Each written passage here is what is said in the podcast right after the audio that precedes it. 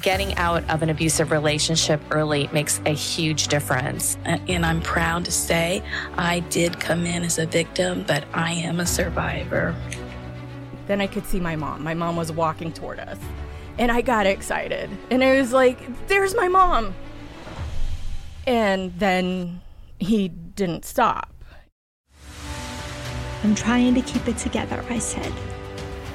I gave in to the tears. And I hated that.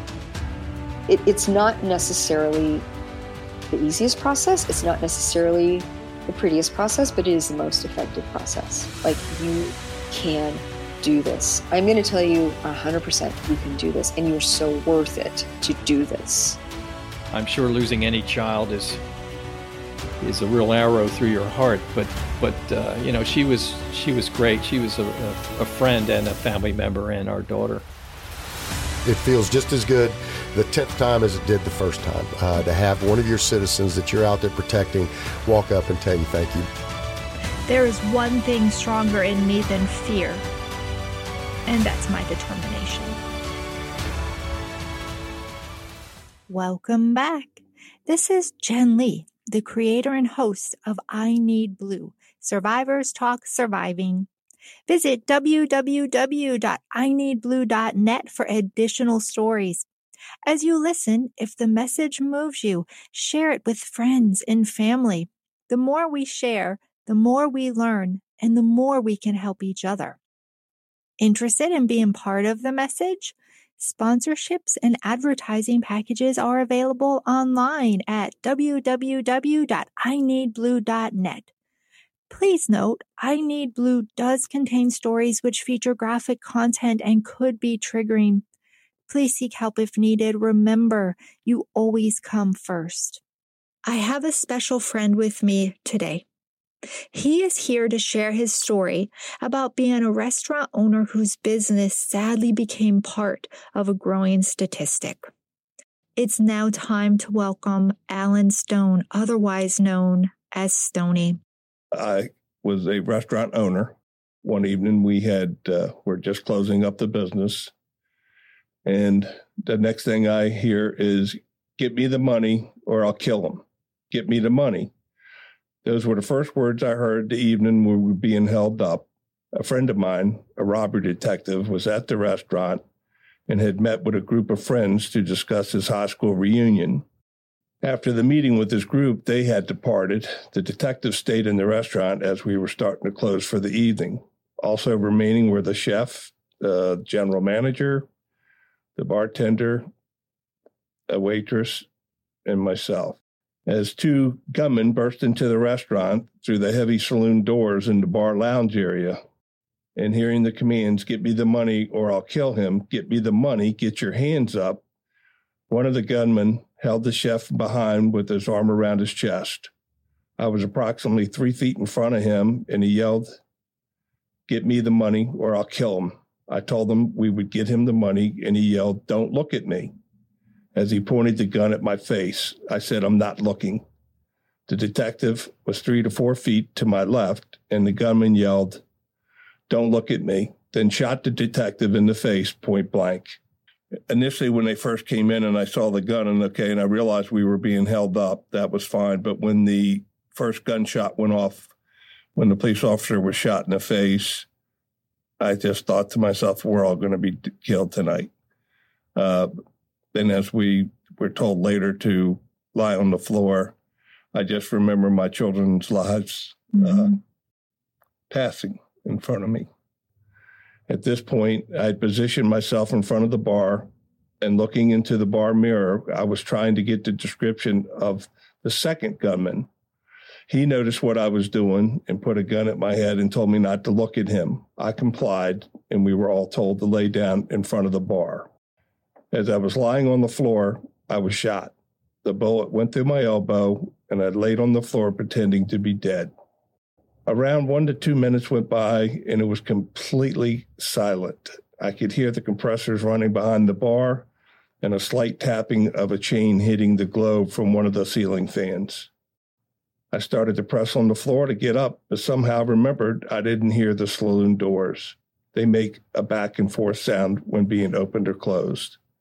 A few moments later, a gunshot goes off. Pop. It scared me and I jerked. Didn't know how I wasn't noticed. A few mo- seconds later, another gunshot. Pop. Then I hear one of the gunmen yell, bang, let's get out of here. Next thing I knew, I get kicked in the ribs as I hear someone running. Then those saloon doors go flying open and I hear the glass door being pushed open. I waited around 10 seconds and got up. The first thing I did was run to the doors and pull the doors from the vestibules closed and locked them. Then I ran back in, obviously witnessing the tragedy that took place with the chef, the manager, and the police officer all lying on the floor in a massive pool of blood. When I peeked around the corner, I saw that the bartender was on the telephone with 911. Uh, apparently, she must have just made the call. She handed me the phone right away then told 911 that uh, been involved in a robbery and that there was a police officer involved and people were shot. We're going to need a helicopter we need help as soon as possible. 911 operator said, There's a police officer involved. And I said, Yes. And he's been shot. He's in bad shape. We need help right away. The bartender said to me that the uh, chef was choking. And I went back out in front of the bar where everyone was lying. Somehow he had gotten, I guess, on his back, and I turned him over and turned his head to the side. And at that point in time, unfortunately, I was knee deep in blood. Your restaurant, the original target that night? Around the corner from my business. Uh, and these robbers had been casing for about a month. And they learned that when the manager would leave in the evening to make a night drop, he would have a bag and a briefcase. And one night he would make the deposit from the briefcase and one night from the bag. That particular night, they said that the deposit was going to be made from the bag. So when the manager came out to go to the bank to make his night drop, they r- robbed him in the parking lot. They got into the vehicle and then they reached into the bag and it was full of cookies. Mm. This upset them. They drove around the corner. They saw my business and said, let's get them. They got a bank. And they saw the police officers unmarked cruiser in the parking lot. You had already made the night drop. I had shortly before this incident took place, I had made a substantial deposit at a night drop at a bank across the street from the business. What seemed like forever. I, I heard the ambulances come. I ran to the front door and opened up the door, and the uh, paramedics were the first on the scene. They came in, and the next thing I realized there were probably 30 police officers inside the, the restaurant lounge area at the time, tending, asking questions. What did they look like? What were they dressed like? Their height, weight, hair, just asking for all the particulars so they could uh, try to uh, set up a, some type of dragnet, narrow it down, and try to find these guys before they had gotten too far out of the area. At that point in time, when the paramedics came, they, they were taking the uh, police officer out. At that time, one of the police officers walked over to me and said, uh, How are you? And I said, I'm okay. Are you hurt? And I said, Well, I've been shot. And he said, You've been shot? And I said, Yes my arm was bleeding pretty well. I guess he couldn't see it from his uh, view. The uh, gunman stood over top of me when he shot me. He actually was trying to shoot me in the head. For some unknown reason, it, he missed and it went through my elbow. And at that time, I just acted like I was dead. A few minutes later, he moved over to the others and shot them, executed them actually. When I was shot, it uh, somebody putting a hot poker in your arm. I definitely felt that. I mean, I knew I was in, in pain. I didn't know the severity of it. We're going to have to get you down to the hospital. So they took me down to the hospital. The hospital wasn't far from us, 10 minute ride. When I got there, a couple of my friends, one was a homicide detective, one was a robbery detective, uh, came into the hospital. Of course, they were asking me, you know, any details I could offer so they could get it out. Plus, they were there for for support. They had done X-rays and and wrapped my arm up at that point in time. They said I needed to go back to the restaurant. The amount of blood on the floor was just un- unbelievable to to to witness. I don't know. There must have been 50, 60 police officers in there. They were re- relaying the, the information. You could hear them, the police officer talking to other officers. I guess they were out on the street canvassing the area. And they were setting up roadblocks and, you know, they, they were really trying to uh, do due diligence and, and, and find these guys as quickly as possible, uh, but to no avail. That was the, the start of the, the manhunt detective friend, the homicide detective, he drove me home. Kids came out asking me if I was okay, kind of unwrapped my arm so they could see what happened and cleaned it. The bullet had gone on one side and out the other. So it had gone through the elbow. I think I took a shower or something and, and they wanted me back. There was a, uh, a reporter that was pretty renowned in the Washington D.C. area, and he was there as well. They were very uh, supportive of the police department, so they were trying to get as much information out to the public on the, new, local news stations as well. So he had asked me many, many questions of what took place, so forth and so on, and you know, trying to to do whatever they could to help to try to get you know the information out to the public in the metropolitan area to try to capture these people as soon as possible. I went back to the restaurant. Your mind, you start thinking and reliving.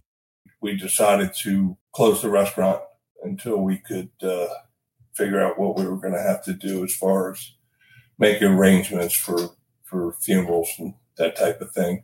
Meanwhile, the police officer was uh, in the hospital undergoing a number of surgeries shot in the face and it gone lodged down behind his ear. It had blown his eardrum out and knocked some teeth out, knocked his jaw out of alignment, and they literally had to open him up from about the middle of his head back and try to get fragment out. It wasn't too long after this had taken place, they called me to go to the police department and try to do an artist rendering drawing of, of him. I had a pretty good recollection of what he looked like so they drew it, they got it out. There were uh, reporters in front of my home. And they were, you know, reporting on this every day. I mean, it was a big story, obviously, a terrible tragedy that took place. This was on the front page of the Washington Post. It was on every TV station, every radio station, constantly. After the robbery that night, when they were running out and leaving the building, a shot went off. I guess they had shot the gun by mistake, and there was a bowling alley across the street, and it caught the attention of a gentleman when he looked and saw people running away from the business. They also have walkie talkies. They have ran down uh, a street in the neighborhood and called over to where the bowling alley was, where the uh, getaway driver was parked. So she, it was a female, and she went to go pick them up and fortunately, the gentleman that had seen them running and then saw the vehicle leave, he reported that to the police. They put a dragnet in the whole metropolitan area again, looking for that type of vehicle. They were being pulled over all over the metropolitan area. And a couple of friends of mine called me and asked me to call the police department and ask them not to pull them over again because it was like their fourth time they'd been pulled over and searched. The police, God bless them, were doing due diligence. They were out there trying to find these guys. Not too long after that, a couple of house detectives at one of the local police stations picked up a young man in a neighboring county to question another robbery that took place. They simply asked him, Do you know anything what happened at Stoney's? And he said, Yes, I was there.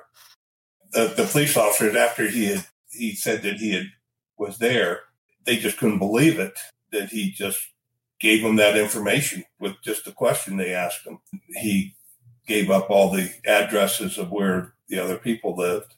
So the uh, SWAT teams uh, went to the various homes and arrested them. The one gentleman that they arrested, he had taken the police officer's gun that night. They found it. It was under, he was sleeping on a couch and they found it under a pillow. So there were five involved altogether. Two came in with guns, one to look out, one in a getaway car with the other gentleman. What was the age range? Between 17 to like 23 years old. They had not been drinking, no drugs. Uh, we did find out later that they had done three other armed robberies that night. They had gone into Virginia and robbed a video store, the gun and put it down the mouth of a 16 year old girl, robbed her. They followed a guy gone and made a withdrawal at, at a bank. They robbed him and then they robbed the Hardee's restaurant around the corner from me. And they saw Stoney's and said, let's get Stoney's. They got a bank. And that's when they decided to come in and rob Stoney's and they were mad. And that was one of the things that we thought was kind of strange. They were really mad when they came in the door. Did they live in the area and had they ever been in your restaurant um, before? No, they had never been in there. One of them lived in a neighboring county, and the other four lived 10 miles, three o'clock in the morning, whatever. I got a really loud knock on my door at my home, which scared me to death. So I walked down the steps and turned the light on. It was two uh, detectives. I opened the door and they, I said, what's going on? You know, and I said, you guys scared me to death. He said, we got him. And I said, oh my God. So of course my wife had run down the steps. It was very early in the morning. I turned on the news and they showed him in handcuffs being taken out, put in the police cars, taken to jail, the local jail for holding. Part of the tragedy with this whole thing is, is my manager had a uh, a five year old, a three year old, and a three month old child. We had no choice. We were trying to get back to business, and uh, I, my arm at that point had been put in a cast. Thirteen people quit. Business owners in the area were getting phone calls with people saying, "You're next." Everybody was scared, wanted to know what was going to be done, and the others that were working there said they wouldn't work at the business any longer if there wasn't security. So fortunately for me, knowing all the police officers that I did know, probably 90% of the time that was the doors were open. There was always a police officer or two or more in the building, either having lunch, dinner, or coming by say hello. And they were major supporters of the business. But when I couldn't find anybody, I had to hire them as security, which is extremely costly. We lost 50% of the business right away. And then uh, at some point, I get a phone call after they had caught these guys and they needed to do a lineup. Uh, myself, the bartender, and the waitress that was there that night, but she was in a, she put herself in a cubbyhole, but they wanted me to identify the, the first guy. And he was the one that I could only see half of his face. Then when they brought out the second, set of people, the other gunman that had come in, I picked him out right away, knew exactly who he was. And he was the one that I got a real good look at. I'm going to say it was over a year before we started the court process. Were they in jail then during this whole time? They were all in jail on no bond. So the first court case we went to, they were going for the death penalty. All the evidence is what really backed up what happened the witnesses obviously, you know, has a great impact on it, but just just the, all the evidence and the bullets and the, the gun that they re- recovered and so forth, and time for the jury to deliberate. They came back with a second degree murder charge, in which we were actually devastated by. And the reason being is there was, I found out later, there was a lady on the jury who said that the robber, perpetrator, reminded her of her son. There was no way that she could uh, convict him. They ended up caving in and he got second degree murder, but he got a very lengthy sentence from the judge from all the other charges that were made. I think his total, I think it was 230 years thereabouts was his sentence. He's still in jail. Then the next court case was uh, the shooter, which was very hard because, you know, you're now, when you're in the courtroom, you're not far from these guys. I mean, you're, I'm going to say within 10, 12 feet. What it brings out of you is something you're probably not the anger and the, the, the frustration. You just want to retaliate. Of course, he came out and they got him in a suit and he's sitting down at the table and, you know, we go through all the testimonies again and all the pictures of the autopsies. Every, it was very traumatic. It's like you see on TV to a point, but worse. We go through the finish the court proceedings. The jury goes out. They come back with a guilty verdict. He's given the death sentence, which we were thrilled about. You know, of course, the TV cameras and everybody were there and wanted to know, want to know how you felt about the sentence. And like they say, if you want to do the crime, you're going to have to pay to do the time. The next court procedures were the female was the next one. She was the driver of the getaway car. She was the sister of the shooter. She had had a young child as well, like I think a two or three year old. We went to court on them, and he was testifying against. He was turning state's evidence on all the all the people. He actually ended up getting a, uh, I think, a five year house arrest. The female, when uh, the verdict was reached for her, she got a life sentence. So she is still in jail. The second guy that came in with the gun, he is still in jail. Um, the lookout guy uh, that was at the front door, he was actually killed in jail. He was uh, stabbed to death in jail. And also the uh, shooter that came into our business was also killed in jail. I think it was an old friend of her, his, also stabbed to death in jail. You know, as time went on after this, uh, the business just slowly but surely deteriorated and uh, get out get out of the business altogether. It's not realized that when somebody dies, like the employees who also were your very good friends who passed away, police officers were the ones who had to go knock on the door to the, their home and tell their families, listen, he's not coming back.